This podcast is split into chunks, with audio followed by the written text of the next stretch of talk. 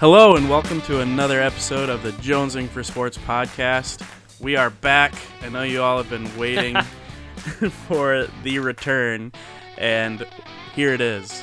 Uh, so we're back. We've got lots to talk about. Thankfully, the Lions have given us plenty to talk about with a whole new changeup at quarterback and coaching. Uh, so thank you, Lions. The Pistons also doing some interesting things, along with COVID and Michigan basketball. And Michigan State probably wishes they had a break from basketball. So we're going to cover as much of that as we can and uh, get into it. So here we go.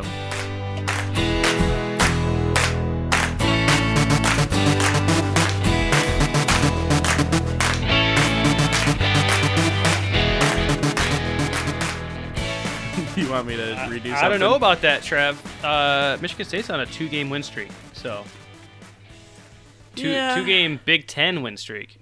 That's big. for them. Impressive, impressive. No, but Well, At this so the last game was Nebraska, uh, they just beat Penn State, Penn State. Yep. and that, that Nebraska was before that. Who, by the way, looked atrocious. Both games that Michigan State should win. Uh, so I stand by my intro that they probably wish they had a little bit of a break, but at least they're on the winning column again.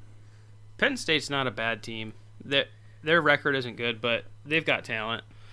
Michigan State has talent. I just I'm not sure what their deal is to be honest, but Yeah, I mean, let's uh, we can get right into it. We uh, usually we got some fun intro stuff, and uh, there's some uh, S- Super Bowl prop bets I heard that you had really high success in. that I'd like to get into. so your Uh. choice, dealer's dealer's choice. Uh, you want to talk about that or jump right into Michigan State basketball? there there's not much to talk about. I I may have gone 0 for 8 on Super Bowl props. But I but- still I still came out in the positive and that that's all that matters because of the free uh free 25 I started with. It sounds to me like you're doing it really well. Like, like you've had a pretty good stretch, uh, and the the new online betting in Michigan has been treating you well so far, right? Yeah, I mean, th- this was a case of me betting with uh, my heart instead of my head because uh, I was kind of bummed because you know Dad really wanted us to come home and watch the game with him, and we just couldn't make it happen with uh, just how crazy things have been here. So I'm thinking to myself, I've, I'm watching the Super Bowl basically alone. I mean, Brienne is there; she provides stromboli for me to eat. Ooh, that is But- a big thing. But she's also uh, on her laptop watching who knows what, uh, probably Doctor Show. And uh, so I'm basically watching it by myself. So I knew I wanted something to spice up my Super Bowl experience. So I made some props that uh, I would probably never make. Some of them I actually did feel good about, but most of them were like, I mean, yes, I, I did bet the coin toss. and it was 50 50 chance that I, I missed that one. And, uh, but with uh, the DraftKings, it- they gave you um, basically a free 25 bucks to, to bet the Super Bowl. And I only bet, I think, like 12 bucks total. So still positive 13, which Hey, other than that, um, I think I put in a total just to play around with like twenty bucks, and I'm getting, I'm a, I'm gonna be close to five hundred total uh, in the next couple days. So of what you've probably won. four fifty, uh, no, like total. So take out the twenty, but um, so you started with twenty, and you're up to four fifty. about four fifty. Yeah. Holy crap, dude! Yeah, I've, I've been doing. I, I I'm at that point where I'm like, this is just stupid. Like the things that I'm hitting on. So I I know that I just need to not get carried away. But uh, it's one of those things. You know, you get home from work and you're like, oh, let's see who's playing tonight, and uh, like Cody was was really into that Michigan State game because he was uh, he he had bet that Penn State was going to win outright and I I took the uh took the the what's it called the spread, so I was fine because they they are able to cover the spread, but it does definitely add some some juice to an otherwise pretty poor game. Uh, but in general, yeah, just uh, really not betting a lot of money. Just just enough to give you a little bit more to watch. Yeah, I mean, I think tonight I've got about three dollars and eighty cents in bets. It's not a lot, but it's like uh, it's pretty fun, especially when you're winning as much as I have been, which is clearly going to uh, turn around after this podcast. when you saw I- how well betting uh, the college football games went. Um, Hey, to be able to lose eight prop bets in a row and to have the success story you have, that's impressive. Well, like I said, that they were uh, very low amounts, so I I never want to make a bet that I would be just crushed over. So pretty much the majority of my bets are of the one dollar range, but make enough of them with good enough odds, it does add up. I hit a, a parlay here or there, so it's it's kind of fun. So here's a transitionary uh, bet for you. If you had to, would you bet that Michigan State makes March Madness or not? Uh, I'm gonna say no. Um, I know it's that's a bold take, but uh, I was looking at their schedule. I should I should have had that up now, but um, the way just the way that they struggled against Nebraska. Watching that game, Nebraska probably would have lost that game if there wasn't a team on the other side of the court. Um, Yeah, I've got that schedule up for you. okay. Uh, oh, I actually had uh, Iowa's schedule up. Iowa's schedule to end the season's pretty tough too. Iowa's really been flailing. I've, and that's the thing is Iowa, they get a lot of national respect, and I actually have not been impressed with them. Obviously, Luka Garza is probably the player of the year, but he also gets the superstar treatment. I mean, he shoots so many free throws that it's like he's the one initiating 100% of the contacts. He, he is one of my least favorite players. Respect him, but boy, he's hard to watch. But yeah, they will torch Michigan State. Uh, Purdue is a game that hard to call because the last game Purdue did win, but they shouldn't have. Indiana Purdue is scrappy pretty too. Well. Indiana Yeah. too. Both Indiana schools, Purdue and Indiana, are hard to beat. But then they, they after Indiana they got Illinois and Ohio State. Uh, Ugh. yikes! Ohio State. A lot of people it's been kind of bugging me because Michigan's Michigan's on uh, pause, and Ohio State has now been crowned the Big Ten's hottest team, which hurts because I hate the Buckeyes. But they're also, I mean, they, they're very good. They're fourth in the country. Uh, Illinois, in my opinion, is probably the most talented team in the Big Ten. Uh, I'm still just. Can you imagine trying to play against Kofi Cockburn? I was just gonna ask you the same thing. Like, imagine just walking by that guy. I don't know. I don't remember a guy I've seen that looks that physically intimidating, just in how strong and huge he is. Yeah, and he does. He plays hard. I mean, there's Yeah. no like. Usually, a big guy like that, there's kind of a laziness. Not not with him. Yeah, I would agree. Il- Illinois is so talented. I'd be scared of them come March Madness time. Another team that's kind of struggling a little bit, but still so crazy talented. But then Michigan State has to play at Michigan at least one more time. They missed one game with the postponement. Uh, so I, and it sounds like Michigan's going to try and make up the games they missed. That's five Yep. games, so they're going to play a lot of short rest games, but they're still a tough team. And the way Michigan's been playing, the way Michigan State has been playing, that's probably at least another loss or two to Michigan State. So you look at that with their schedule, man, that almost puts So- them. Right now they're ten and seven. Uh, Right. That's I don't see to- them finishing above 500. I'll put it that way. Oof. Uh, oh, So- another crazy stat I saw is Duke is under 500 for the first time since '99 right now. I'll, I'll be honest. All all these blue bloods struggling so much, it is kind of fun. Yeah, I mean, I, I I'm loving it. definitely enjoy seeing these, especially Coach K is as insufferable as they come. I'm not a big fan of Coach uh, Cal either. Um, Bill Self, I think, is about as arrogant as they are. So seeing the blue bloods struggle is is good for the soul. Um, Have you seen that commercial with Bill Self? It's a Kansas basketball commercial, like leading up to the season, and it's just him in his car.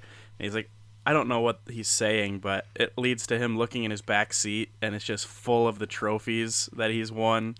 And then he's like, "All right, let's go." And then he ends up like in his office, and there's even more trophies. like, okay, all right, Bill Self. Actually, I mean, looking at how some of the other coaches, especially Coach Cal um, and Coach K, but those two especially, um, seeing how they've handled their team's struggle, I think I've been impressed or maybe surprised by Izzo's demeanor through this whole thing, because I thought he would be a little bit more um, like "I'll kill you" to his players, but maybe that's an indictment on how he views his team. And I He's guess you look at look at who he's trotting out there. If you're asking Foster Loyer to play that much, um, you you're in a bad situation. And I think it boils down to the fact that they've been unable to get a point guard. I mean, if you can't get Rocket Watts to be your point guard, you're not gonna be a good team. Which just is so stupid. He him just not wanting to be a point guard is bad for the team. It's bad for him, and uh, I I don't understand it. But yeah, I, I mean maybe that's enough negativity about Michigan State. Michigan, who knows how they're going to come off of their COVID pause. Um, at the beginning of the year, I was hesitant on the team because you just with if they're not hot, they have the potential to play very poorly. I mean, look at their early season scores, and this is obviously before Hunter Dickinson um, was starting, but you look at some of these teams. They when they first played Penn State, it was rough. Uh, they almost lost to uh, I can't remember what MAC school it was, but the point is, guys like Livers, Wagner, um, trying to think who else is kind of a streaky player, but those two in particular are, are the the best players on the court, and if they're not going, the team is stuck in neutral. Um, so I'm a little nervous about them coming off of COVID pause. If they're playing well, I do think they're one of the top three teams in the nation. But when they're when they're not in a, you know, when they're not feeling it, they're not a top 25 team. So we'll see how they come back. I'm a little scared. Yeah, I'm hoping that there's something weird going on with the Blue Bloods this year, uh, and I think it's maybe it's the crowd, maybe it's just there's something in the atmosphere that's different with the COVID season, and Michigan has seemed to uh, avoid that for the most part. Well, yeah, for sure for the most part because they've had a su- super great year, except for this break they're on, and so uh, I'm hoping that they can kind of recapture that magic that started the year. Uh, I mean, they were one of the last teams to lose a game, and which shows that I think they can prepare. I think they use their dead time well. They practice well, uh, but they're in the Big Ten, and taking that break and jumping right into Big Ten basketball, that's going to be tough. So we'll learn. Are, are you making the claim that Michigan is a, a basketball blue blood? No, I'm maybe making the opposite claim because they seem to uh, not be affected by the blue blood poisoning from this year. Ah, okay. That's actually been a big debate. Is uh, you know, what constitutes a blue blood if Michigan State is or isn't? It's just kind of been interesting for me to watch from the sidelines. What do you think? Like, do you think Michigan is a blue blood? Michigan is definitely not. Yeah. Um, Why? I just history. Uh, I mean, they have a decent. I mean, they're like top ten maybe, but I think that there's probably only four to five blue bloods. Yeah, and you can tell too when you go to their games. If you go to a blue blood game like the Cameron Crazies, uh, Kansas, Kentucky, there is an atmosphere in that place that is like, okay, this is what this whole state surrounds. When you go to uh, a Michigan game at Crisler, it's a great atmosphere, but it doesn't feel like like one of the biggest events uh, in town. It feels like the big house is definitely a bigger event down the road. Well, I Um, think Michigan can get there because I, I have heard that you know for their bigger games like uh, I remember when North Carolina came to Crisler Center that you know people were saying it was one of the best sports events they've been to in their lifetime. But then you go for any other game, the energy level doesn't match uh, or doesn't it matches the opponent. I guess I'll say. Um, and that, that also happens at the big house too. Michigan fans in general are just maybe not as excitable as like you know you see the videos of like Penn State or um, or like LSU during the Burrow year, uh, just kind of that rabid fan craziness. Uh, but it, it can be pretty awesome, and maybe we're heading that direction uh, under Juwan because uh, that's kind of the joke. It's Michigan's a basketball school now, Mm-hmm. that might actually happen. I mean, Juwan's got things going the right way, and Harbaugh's got things going the wrong way. So we'll we'll see it under you know the next five years if we truly become a actual basketball school or, or not. So Michigan's uh, upcoming games, without playing the ones that they missed, is they got Wisconsin on Sunday, Rutgers, Ohio State, and then Indiana. That's that is a rude awakening from coming back from sitting in your dorm room for two weeks straight, not being able to play. Yep. Uh, so Yeah, we'll see how they Wisconsin handle is- that. Wisconsin is probably the most fundamental team in the Big Ten, which is just so hard to come back from a pause against a team that's going to be clinical. Uh, but Michigan outclasses them in talent, that's for sure. But that's if I was to pick a team I wouldn't want to play first off of a break, it would probably be Illinois and Wisconsin. Uh, the other than that, I think you could probably do okay. Maybe Iowa, but just Iowa does not play defense. I was so frustrated. I watched Iowa Illinois.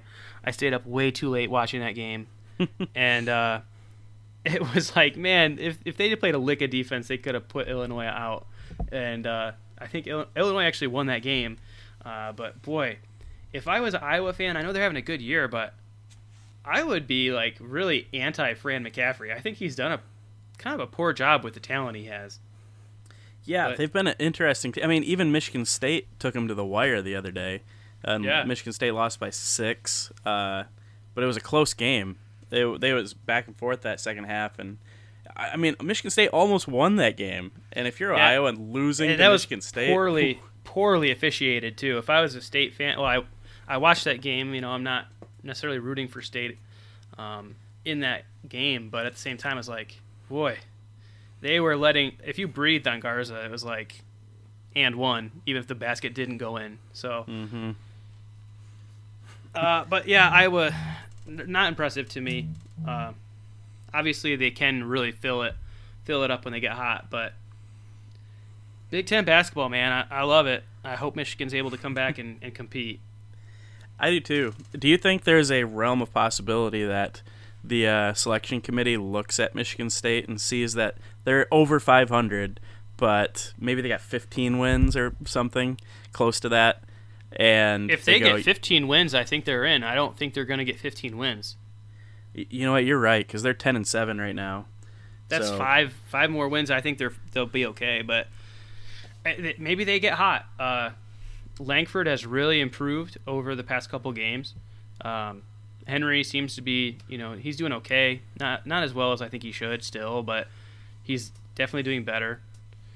They've got seven-ish games left uh, with some makeups and then the Big Ten tournament. Yeah, Uh, so there's some room to get five more wins, but it's possible. I just I wouldn't predict it or bet on it. to get five more wins, I think you have to beat Purdue and Indiana, uh, and then Maryland. You have to beat Maryland. That's three. That Maryland's leaves that you. weird team that you never Yeah. know like what they're gonna do. So Same with Purdue and Indiana. So uh, and I'm giving those to Michigan State for them to get a chance to five, and then you got to face Iowa, Ohio State, Illinois, and Michigan. So I think Mich- I think Michigan State gets a few of those games uh, because it does seem like they're pulling together a little bit at the end of the season, and usually that's kind of how Izzo teams roll. Even if they're a rough team, they tend to kind of pull together a bit more towards the end of the season yeah, but uh, I don't know if they're capable of it with the roster they have this year. They've got some talent, and but like throwing Kithier out there and Foster Loyer, these guys should not be playing Division One Big Ten basketball. I know, like especially Foster Loyer, but man, I could talk to you about Kithier for he's ages. terrible. He well, and he's you know, got he does good good centers behind him. He he I does all the it. fundamentals well, but uh, boy, Marcus Bingham is so much better than Thomas Kithier. Bingham is like an NBA talent because he's got like a blocking ability. I don't think he he's probably not going to go to the NBA, but he's got like that talent level. He must just be so unpolished. Like he must annoy Izzo so much in practice. Yeah, They just can't get minutes. And then that other guy, uh, the guy that they I can't remember his name right now. Marble? Uh, yeah, Oh, Um, Sissoko. Sissoko, where they said he had to lose some weight and he's looking. He looks really good too, but he's young. Then they just must be so unrefined. He's the next Marcus Bingham Jr. Sissoko is. He's a really good blocker, not great offensively, can rebound the heck out of the ball. Uh, will get five minutes a game next then- year. My last question on Michigan State is what what how do you feel that things are going with the transfer, uh, big white boy Hauser so far? Do you feel like that was a good? uh, Has he been good for him? Well, I mean, you think about who's going to come and replace him on the bench. Uh, no one. So he's definitely one of their best players, but I thought he'd be way better than he is. He's a good three point shooter, good passer, good rebounder, slow as crap, and uh, turns the ball over more than I thought. When he tries to dribble and drive, uh, his athleticism limits his ability so much. Uh, I mean, the other night, what I think it was Nebraska game. He scored zero points, and uh, yeah, he's he should be so much better than he is. And I think I, I was either talking to you or Cody about it that he would thrive in a different system where he's like the second or third option. But with no one else on the team stepping up, he's tried to fill that star position like Cassius Winston, because it should be Aaron Henry who drives and then dishes to Hauser, but he's not really doing that enough. And so Hauser's been trying to be that that guy. That's not who he is. He needs to be kind of like what uh, what Livers has kind of found his his role on the team is that you know, they go through Dickinson, um, they get it to Franz, and then Livers just nails the three, and sometimes takes the open lane if it's there. But uh, he he's not the number one option, and uh, he can't do it. So. He kind of I mean- reminds me of uh, a throwback to Michigan last year with uh, Iggy Brazdeikis. Eh, Brazdeikis is so much better than Hauser. I would have not guessed that. Like the hype I wouldn't have Hauser- either. Like Brazdeikis was a freshman. He was jacked out of his mind, but I didn't think he would be better than Hauser. And man, look at it now. Yeah, uh, but to answer your question, Michigan State's definitely better with him. I mean, if, if you take him off off the court, Michigan State has exactly one like scoring threat. I mean, that's it. They're so limited, and it just depends if Aaron Henry decides that he wants to show up that day or not. Uh, and Rocket Watts it just is baffling to me. The kid Yep. should be so good, and he he seems like a shell of himself this year. Like even just looking at his eyes on the court, it looks like he doesn't like something's off. I don't know. His high school counterpart, LaMelo Ball, Rocket Watts outshined him in high school when they were both playing together. And LaMelo Ball is now he's going to win the rookie of the year this year. He is he just scored at back-to-back 30-point games in the NBA, not college Yeah. basketball, uh, which I know is a scoring game, but I don't think Rocket Watts is putting back-to-back 30-point games in the NBA. Uh, and Rocket Watts in high school, he outshined LaMelo many times. So I don't know what's going on with him, but I think you're right. He does seem to be a little bit of a shell of himself. Well, that could uh, uh LaMelo Ball. You do you want to move into the Lions, or do you want to talk about your uh, your hot take that you gave me the other day about Killian Hayes? Yeah, sure. We can go into that. So you set the stage for that one, Brand. Oh, all right. So, Cody, uh, who, if you're listening, uh, you need to just message the show about how much you miss Cody because he he's being a little turd, doesn't want to be a part of the show right now. But um, he he messages us uh, article about uh, what what was it like the best rookies uh, in the NBA this year ranked Yep. and I, it, the caption he put was like Killian Hayes, uh, like I just hate him or something like that. I can't remember what he said, but just that it was a terrible, terrible pick.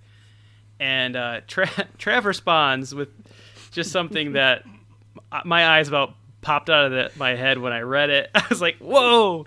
he, he responds, "Killian Hayes may be a worse draft pick than Darko Milicic." I was like, "Oh man, Trav, you're like." You must be really mad because that is the most ridiculous thing I've ever read. So, um, I, that may be ridiculous, and I, I may uh, I may have jumped the gun a little bit on that one, but I'm prepared to uh, defend my statement here. All right. Well, before you defend your statement, uh, Trav, who who was drafted after uh, Darko? Uh, all Hall of Famers. was it Yeah. Dwyane Wade right after him? No, it was Carmelo, It was Carmelo. and then it was Bosh, and then it was Wade. All right. So draft order that that does give Darko uh, a notch in the worst dud ever category. Also, uh, probably adding one of those players extends the dynasty of those go to going to work Pistons. I mean, that was getting to. I mean, they won the title the next year, so obviously they didn't even need a great player. Um, but know they what? probably could have had some better years even after you know the fall off after the championship. having a human victory cigar like Darko, you know, maybe we underappreciate how much that brought to like the mentality of the team, and like it brought the team together. Like in uh, Boston right now with Tacko Fall, when he gets in on the floor, uh, Boston loves that guy, and so maybe we underappreciate that. And I know I'm BSing right now, real hard. Well, Tacko Fall wasn't drafted second overall. That's true. He might have been second round. So here's my argument to uh, defend that statement. Killian Hayes was thrust into a starting position Ugh. where Darko was given the opportunity to try and earn a starting position and never did and never even like probably because he sucked never got into the starting lineup well killian hayes they said all right you're a rookie we're going to suck this year anyways so go out there and start he was playing 20 25 30 minutes a game and scoring zero points Darko yeah, would with, at least get in zero assists. as a point guard. Yeah. like how can you expect to do anything as a team if you've got a point guard who's scoring zero, assisting zero, and just turning the ball over? Uh, and Darko never got the chance to put up starter minutes, starter numbers. And I would argue Darko probably has a higher efficiency rating. I'll, I could look it up maybe to see who uh, maybe has a, a more uh, efficient rating, Darko versus Uh, Killian. I'm I'm almost positive it's got to be Darko, but uh, yeah, you're you're not gonna get a ton of put. I like I said before, I hated the pick when it happened. I think you were the one who tried to talk some sense into me, like, hey, maybe this guy's not you know that bad. I, think you I usually sent me that- to. sent me that article about how I think it was the Ringer had him as their number one draft option. Um, the guy I was high on was Tyrese Haliburton, who's had a heck of a rookie season. He's had a Uh, Haliburton of.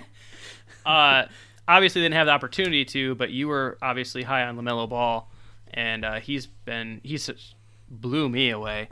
And I think Cody, uh, that article was talking about um, what's his face, the guy from North Carolina. Cole Anthony. uh, Cole Anthony being better than expected. Who I was my my original thought was trade back to get Cole Anthony later um, because I preferred Cole Anthony to Killian Hayes. So uh, yeah, it's uh in hindsight still really hate that pick.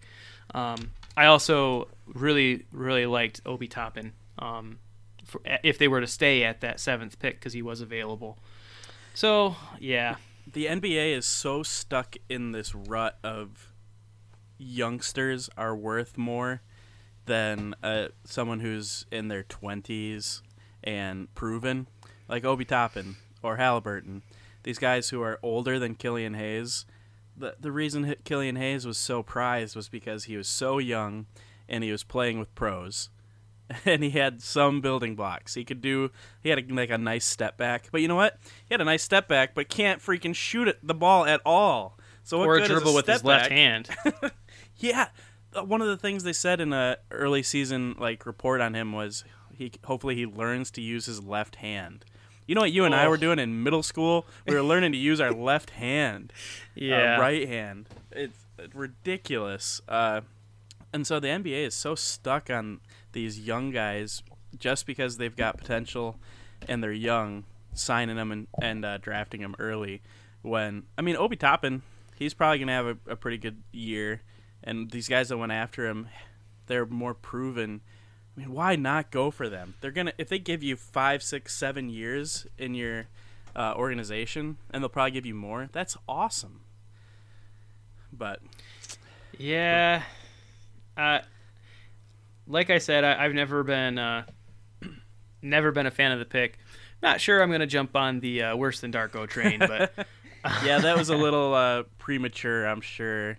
And uh, he's not even playing right now to defend himself because he's hurt. But he also just lost his uh, mentor and Derrick Rose, and the Pistons traded him for Magic Beans. Uh, got nothing for him. They got Dennis Smith Jr., who is playing in the G League this year, and a second round pick. So Derrick Rose could have went to a contender. Somebody could have gave up maybe a yeah. good player or a draft pick, a late first round or something. Derrick Rose is still very good, and if you've watched the Pistons at all, even though he's coming off the bench for him, uh, he is a game changer. So, man, I don't get that move. The Pistons are a conundrum right now with the moves they've made this year. Well, uh, speaking of Derrick Rose, um, I got an alert on my phone. Derrick Rose no look dime to Obi Toppin. You know what oh, could have oh. been? that could have been in Detroit. uh, but I, yeah, I've hated a lot of things the Pistons have done. At the same time, uh, Jerami Grant has been so impressive, uh, killing it points fantasy wise. Um, Josh Jackson, the reclamation project that's somehow turned out, uh, and the you know uh, Isaiah Stewart, been impressive uh, and he was a guy that I wasn't really sure about in the draft. So, you know, and even Mason Plumlee, like the center position, isn't that? It's really a defensive position nowadays in the NBA. He's putting up double digits in points and rebounds almost every game, so he's effective. So, and you look at what they've done; they're well on their way to you know being in the lottery. Um, having one of the worst records in the NBA. At the same time, they're competing against the best teams, and in fact, they're beating a lot of the best teams. So there's still that hope, you know, hey, you know, we've got enough building blocks that we can turn it around in the future with some draft picks, um, you know, get some franchise changers, and who knows. So I feel like they're uh, tanking in a in the right way in a sense. Uh, do I? I still hate the fact that they decided that Christian Wood wasn't a player to build around. That made zero sense to me in the modern NBA. But at the same time, I can't complain too much about the way because I've been calling for them to rebuild uh, for a few years now. So, but uh, I think that's enough on the Pistons, and we can probably move to what we actually wanted to talk about with the Lions uh, and Matt Stafford. Does that sound from good? One re- from one rebuilding organization to the other. Yeah, I'm, I'm down for it.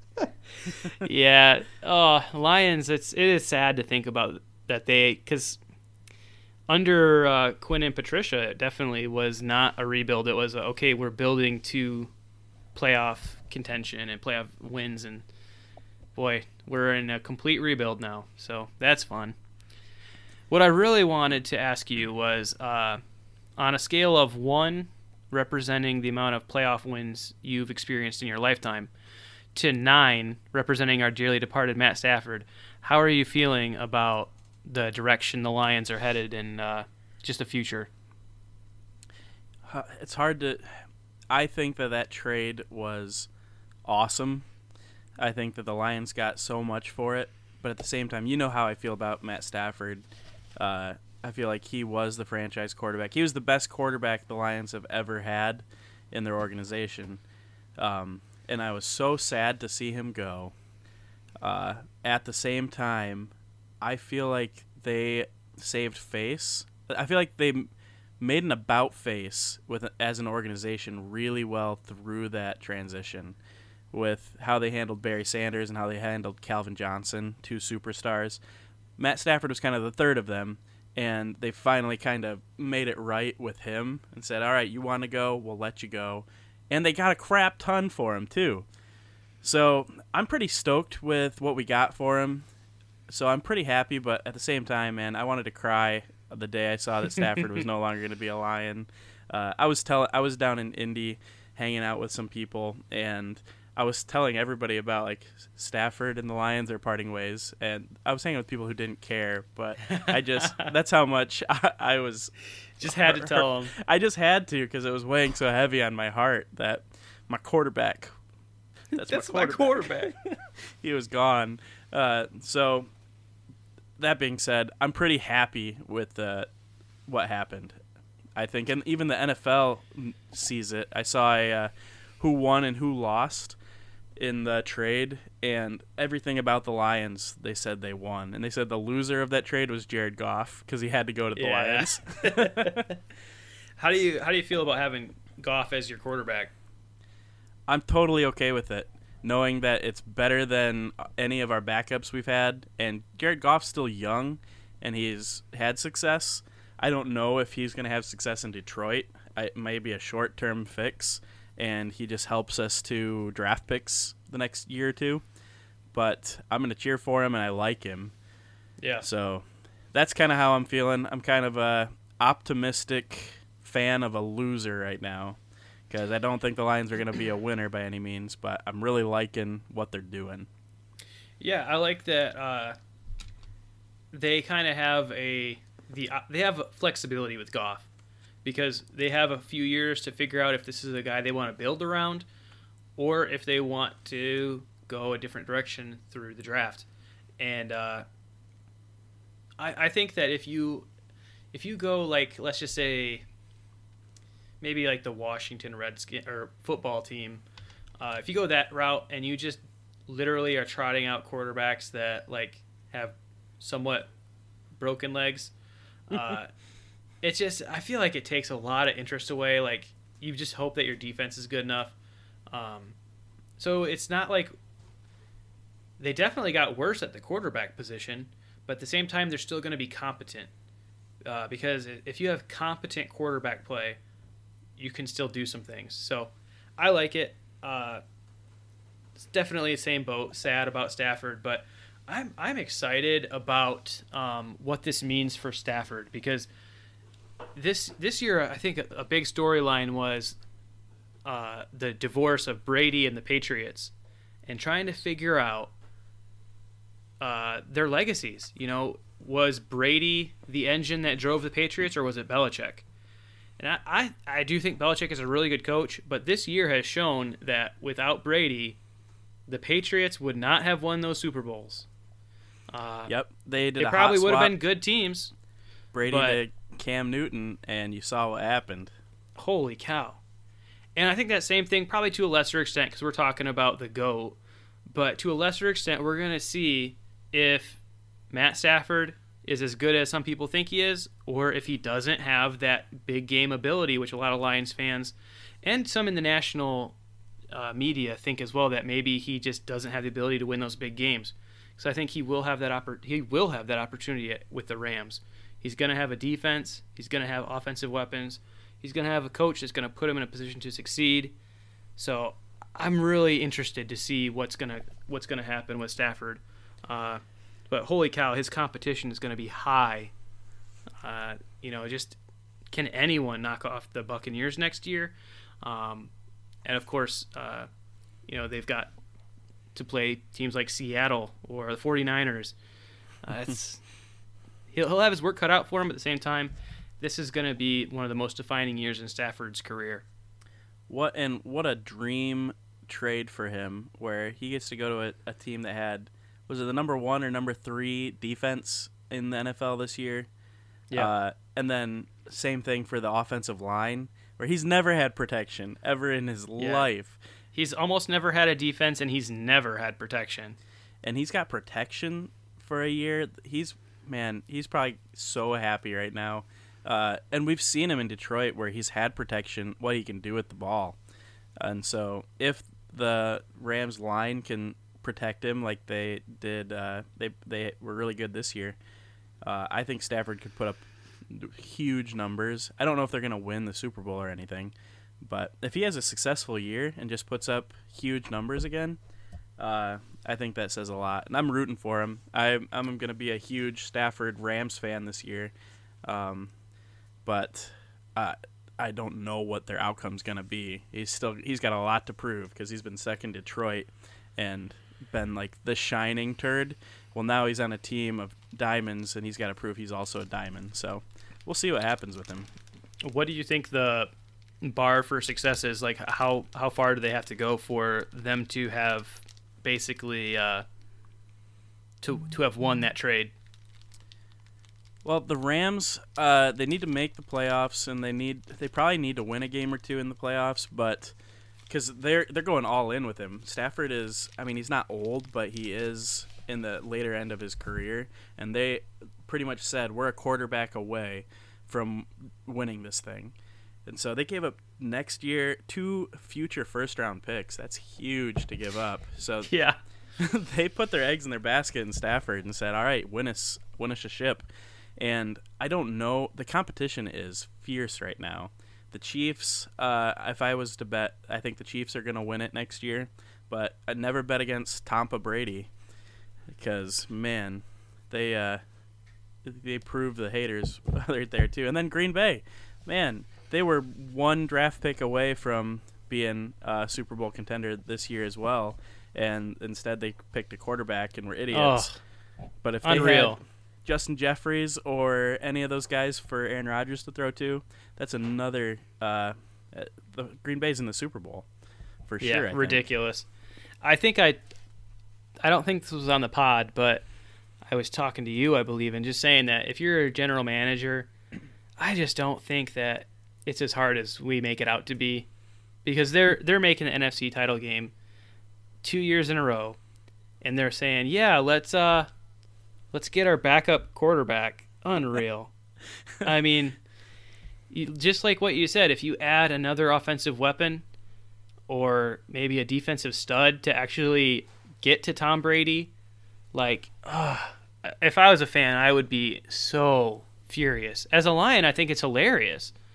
But uh, boy, just that's malpractice as a general manager to be thinking about three or four years down the line when you've got a championship team now.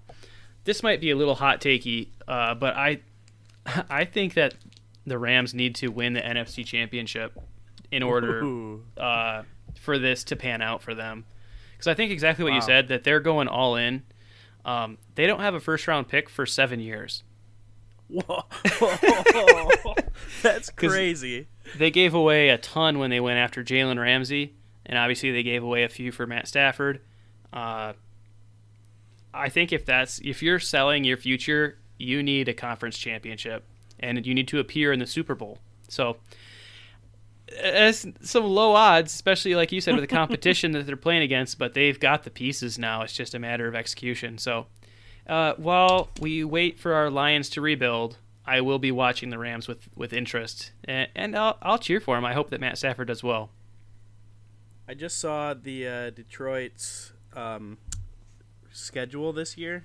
They posted it, and they don't play the Rams, do they? No, they do. The They Rams do? are hosting. They do play the Rams. Yeah. Ooh, that's exciting. You want to Yeah. get some uh, plane tickets out to LA? It's gonna be an away game in LA. That'd be pretty fun. And LA Stadium is nasty too. so that SoFi Stadium, yeah. yeah, it, uh, I can't imagine what those tickets would cost, but probably more than your plane ticket. Oh yeah. That would be so fun, but uh, at the same time, do I really need to go see the Lions get absolutely mauled by our former quarterback? Eh, I mean, there's there'd be some sweet aspects to that, like it, whether we win or lose. Winning, we'd feel like maybe we get some justification in the trade. Losing, we're like, okay, that was our old quarterback. We see how good he was and how much we squandered him. Uh, we come away with lots of feelings from that game, whether good or bad. So it's true. maybe a fun trip to LA. Well, you know, I bet you could probably get Cody to go, and then he'll probably try to pick a fight with all of LA, just like he did with Chicago. So, uh, the story behind that, Cody and I went to a Lions Bears game last year when uh, fans were allowed to go to games, and the Lions scored a touchdown. It was a close game. Uh, Stafford wasn't even playing. It was Jeff Driskel, and Jeff Driskel was carrying the team. Cody's favorite backup quarterback. Uh, it was awesome that game. They they listed their top speeds of the players during that game, and Jeff Driskel came in at the top with like a twenty some mile an hour top speed. Like, okay, that's awesome. Uh, but Cody, the Lions scored at one point, and Cody turned around and just was like, "Yeah, eat your heart out, Chicago." and then the Lions lost, of course, but Cody, he's just always stirring the pot, Yeah. Uh, in the middle of Chicago.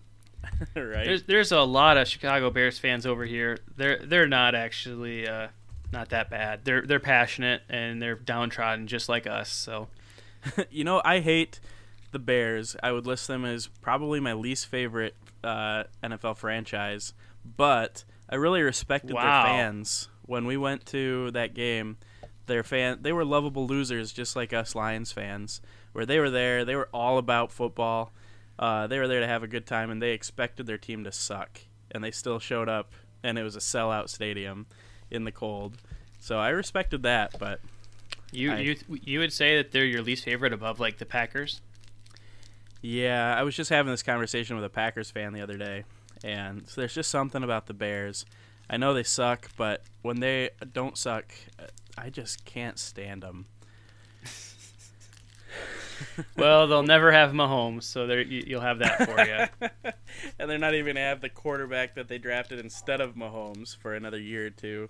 Trubisky, Unreal. I think, is over. I think it's gonna be Carson Wentz in a week or two. Uh, yeah, we'll see if that works out.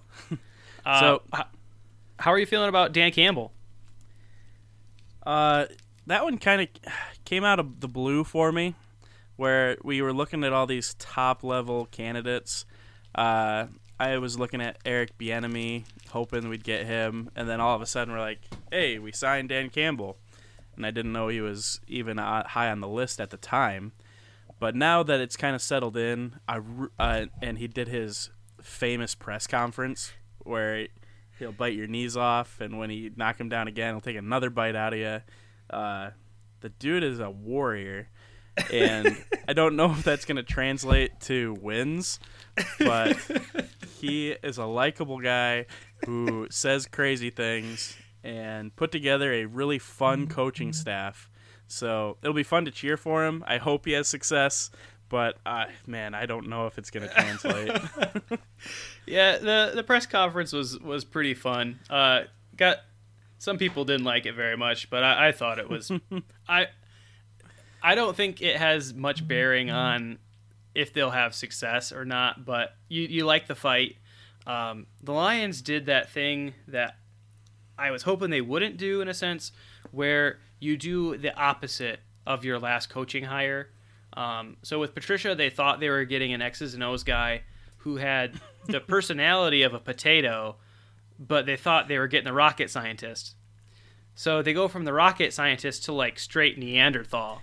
Like Bar Barstool Big Cat said they took the the nerd from high school, fired him, and then they hired the guy who bullied him in high school. yeah, they're like, "All right, Dan, what's your offensive philosophy?" And he's like, "Huh." like, Bite knees. create fire. So I I don't hate it, but I also don't like you said, I don't I'm not gonna sit here and, and think that this is gonna be the beginning of the Lions turnaround. I mean, just looking at uh, the fact that I mean, we look at Calvin Johnson was just enshrined in the Hall of Fame. Matt Stafford was just traded. Um, you're looking at two of the best players in Lions history, and in their careers, they could not win a single playoff game. And I don't see the Lions having anyone of the same caliber as a Calvin Johnson or a Matt Stafford. Uh, who knows if Golladay will be there? Um, we'll see what how Goff reacts to a much less talented roster. Defense is, oh, they're gonna need to actually take out knees like Dan Campbell said because they're not slowing anybody down. Uh, Dan Campbell had a really good shot at the previous coaches uh, talking about our cornerbacks and specifically Okudah because he was watching film on him and was like, man, this guy was a shell of himself. Uh, he just lacked confidence, and that's on the coaching. yeah. So he, he really blamed the coaches, and uh, hopefully he's right. If Okudah can come together and be a good cornerback, because we know he's capable of it. Yeah, that'd be a big starting point.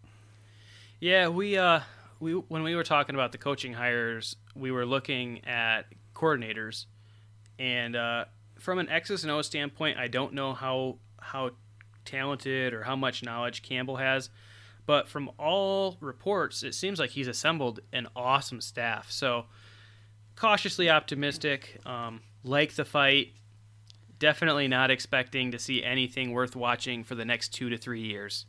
But uh, but hope, hoping that we can just see a plan that they build on instead of like. I mean, you look at the Quinn and Patricia plan that they had; it did not make sense. And so, as long as we can see under Campbell, we can see a plan that makes sense, and they might not be able to do it well, but just something that they're building on that uh, is going to eventually lead to wins and uh, draft picks that no one that we don't scratch our heads and go, I've never heard of this guy. Why are we drafting him in the second round? So we'll see. Definitely going to be a rebuild. Um, but I think we're in a better place now than we were, you know, in the past two years. So going up from here, hopefully, hopefully going up. The fun thing about this uh, coaching staff. We went from a coaching staff for the players. It was not like a coaching staff for the players. We had star players who were wanting to leave because of this coaching staff. Matt Stafford said, "Trade me anywhere but New England," because Matt Patricia went back there. Uh, Matt Patricia had a bad relationship with so many of our stars that they left town and trashed him. Well, now we've got this coaching staff of like all past players and players that were players in the 2000s. Like they're not even that old. Uh, Antwaan Randle El is a coach. And yeah, I saw he just joined. Deuce Staley. I remember watching these guys. Uh, yeah. So if anything, we've got the best, most athletic coaching staff ever, but we'll see if they can actually coach.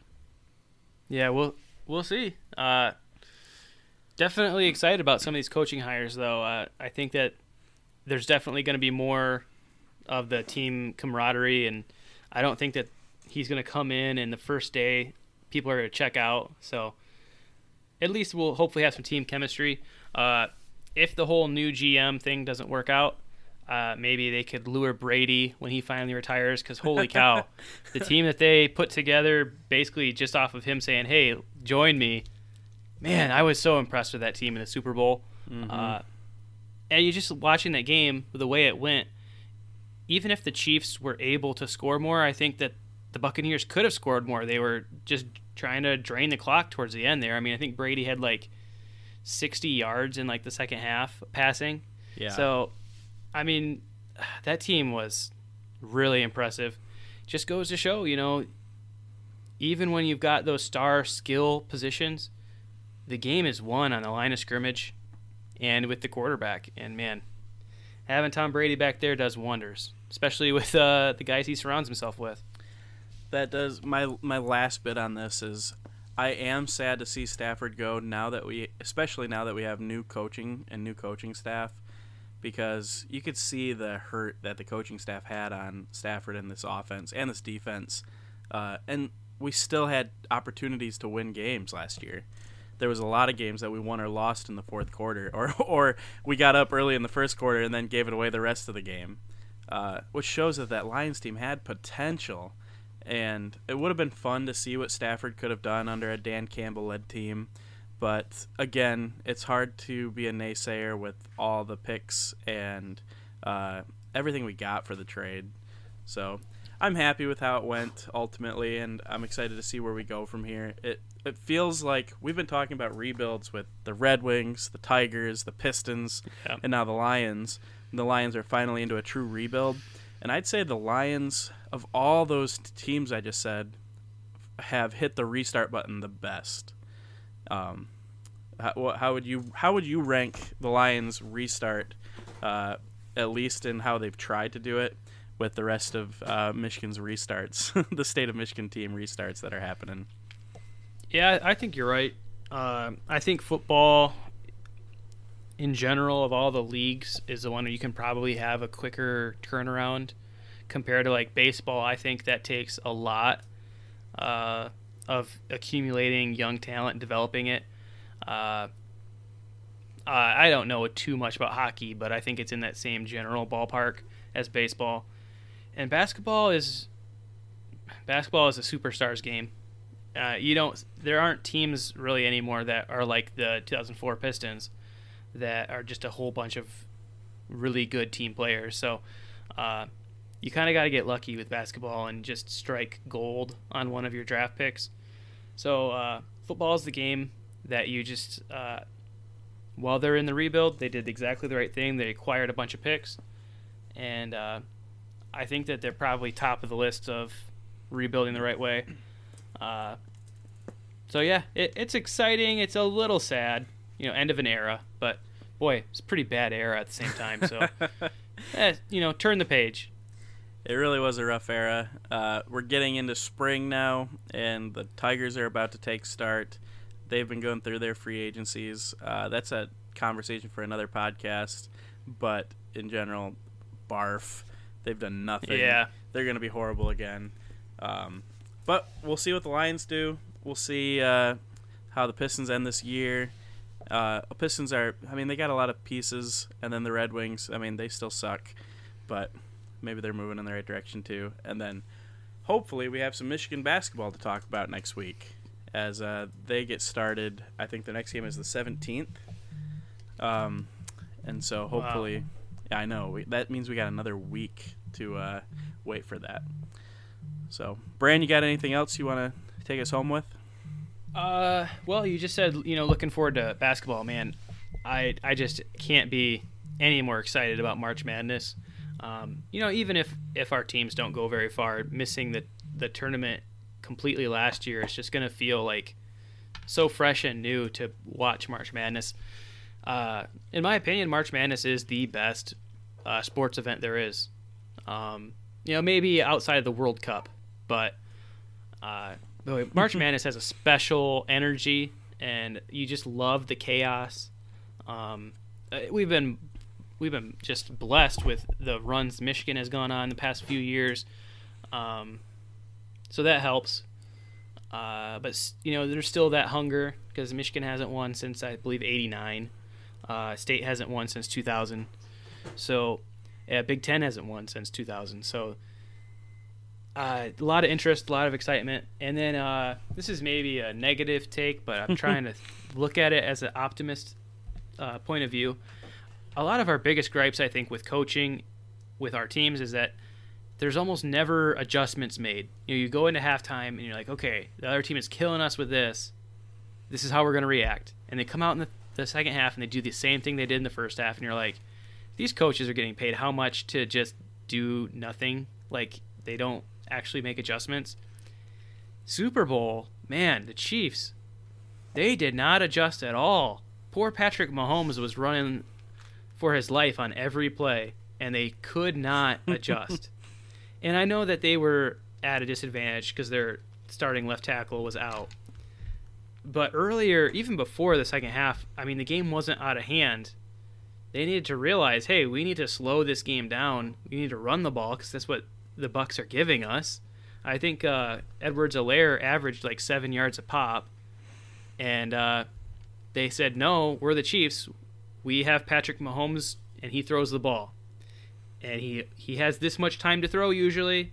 Even though our offensive line's not the same, this is what we do, and. Uh, you know that's the biggest stage in, in football, and the coaches I think did it. They were completely outclassed by the Buccaneers coaches. Tom Brady was great, but if I could give the MVP to anyone, I'd give it to the defensive coordinator, mm, yeah, uh, Todd definitely. Bowles. So, as a Michigan fan, uh, makes me feel a little bit better if the Super Bowl. With, uh, Super Bowl winning Chiefs. I mean, this is like the same staff as the one that won. If they can't make the right adjustments to at least be in a competitive game, I shouldn't expect my my teams to uh, to do that either. so once again, it's one of those things where you're like, man, I don't know if these guys are as bright as we give them credit for. At least not maybe worth what their salary says they are. But uh, maybe you can just take that to the bank and say, hey, the team with the best t- players is gonna win no matter what. Coaching doesn't matter as much as I usually think it does. on the flip side of that, you can say maybe it does matter because I think the Chiefs' offense ha- is one of the best offenses in a while. Uh, with Mahomes and the weapons they have at running back and uh, wide receiver, and the coaching of that defense, you you would have gave the MVP to their coach. Uh, maybe it does matter Yeah. on the flip side. so it's hard. You get you get both worlds where the players get you to the championship, but you got to have both to win it. Oh man, how about some of those throws by Mahomes? Uh, that one where he was like parallel to the ground and still threw it right on the money. I, I couldn't believe it. I paused it and rewound it to show I was watching it uh, with Hannah and she I was like you have to see this. Uh, he was parallel to the ground. It- like I I also said he is winning over America right now. He, I know everyone loves him already, And but his stats were so bad too. Yep. But just how he was running around like a chicken with its head cut off. He had a bum toe. He's having surgery on his foot right now. Uh, he was just such a warrior, and it seemed like uh, even though he, I mean, he kind of sucked, and the Chiefs' offense sucked, he really won over hearts. So kudos to Yeah. him. I was crazy impressed with him, but I also think it does kind of go with my theory that if Mahomes was on a different team, that he wouldn't have near the success he's had at the Chiefs. Uh, similar to how I think Deshaun Watson, in the right system, ooh, he, he would be just as good, I think. So, uh, although, you know, from a physical standpoint, I think Mahomes is probably maybe the best there ever is or was, but uh, I think it, it's all about environment. Chiefs is a really good environment. It wasn't good enough on Sunday. So, Well, let's hope and pray that Deshaun Watson does not end up in Chicago, and uh, everything will be all right. He can stay in the Eh, AFC. I, I think Deshaun wants to win football games. yeah, I think so too. so, well, hopefully we've got some Michigan basketball to talk about next week. Uh, Brandon, it was good talking sports again with you. I'm glad we're Yeah. back. And uh, if you guys have anything that you want to uh, have us talk about, you've got questions for us, uh, hit us up. We've got uh, the Jonesing for Sports on Twitter, and Brandon often posts some fire stuff on there that's been very Nah. entertaining. so hit us up with any questions you guys have, and uh, find us on Apple or Spotify. And uh, yeah, let us know what you think because you guys are who we're talking to, and we want to put out the content that you guys like. So thank you again, and uh, we'll hopefully talk to you next week.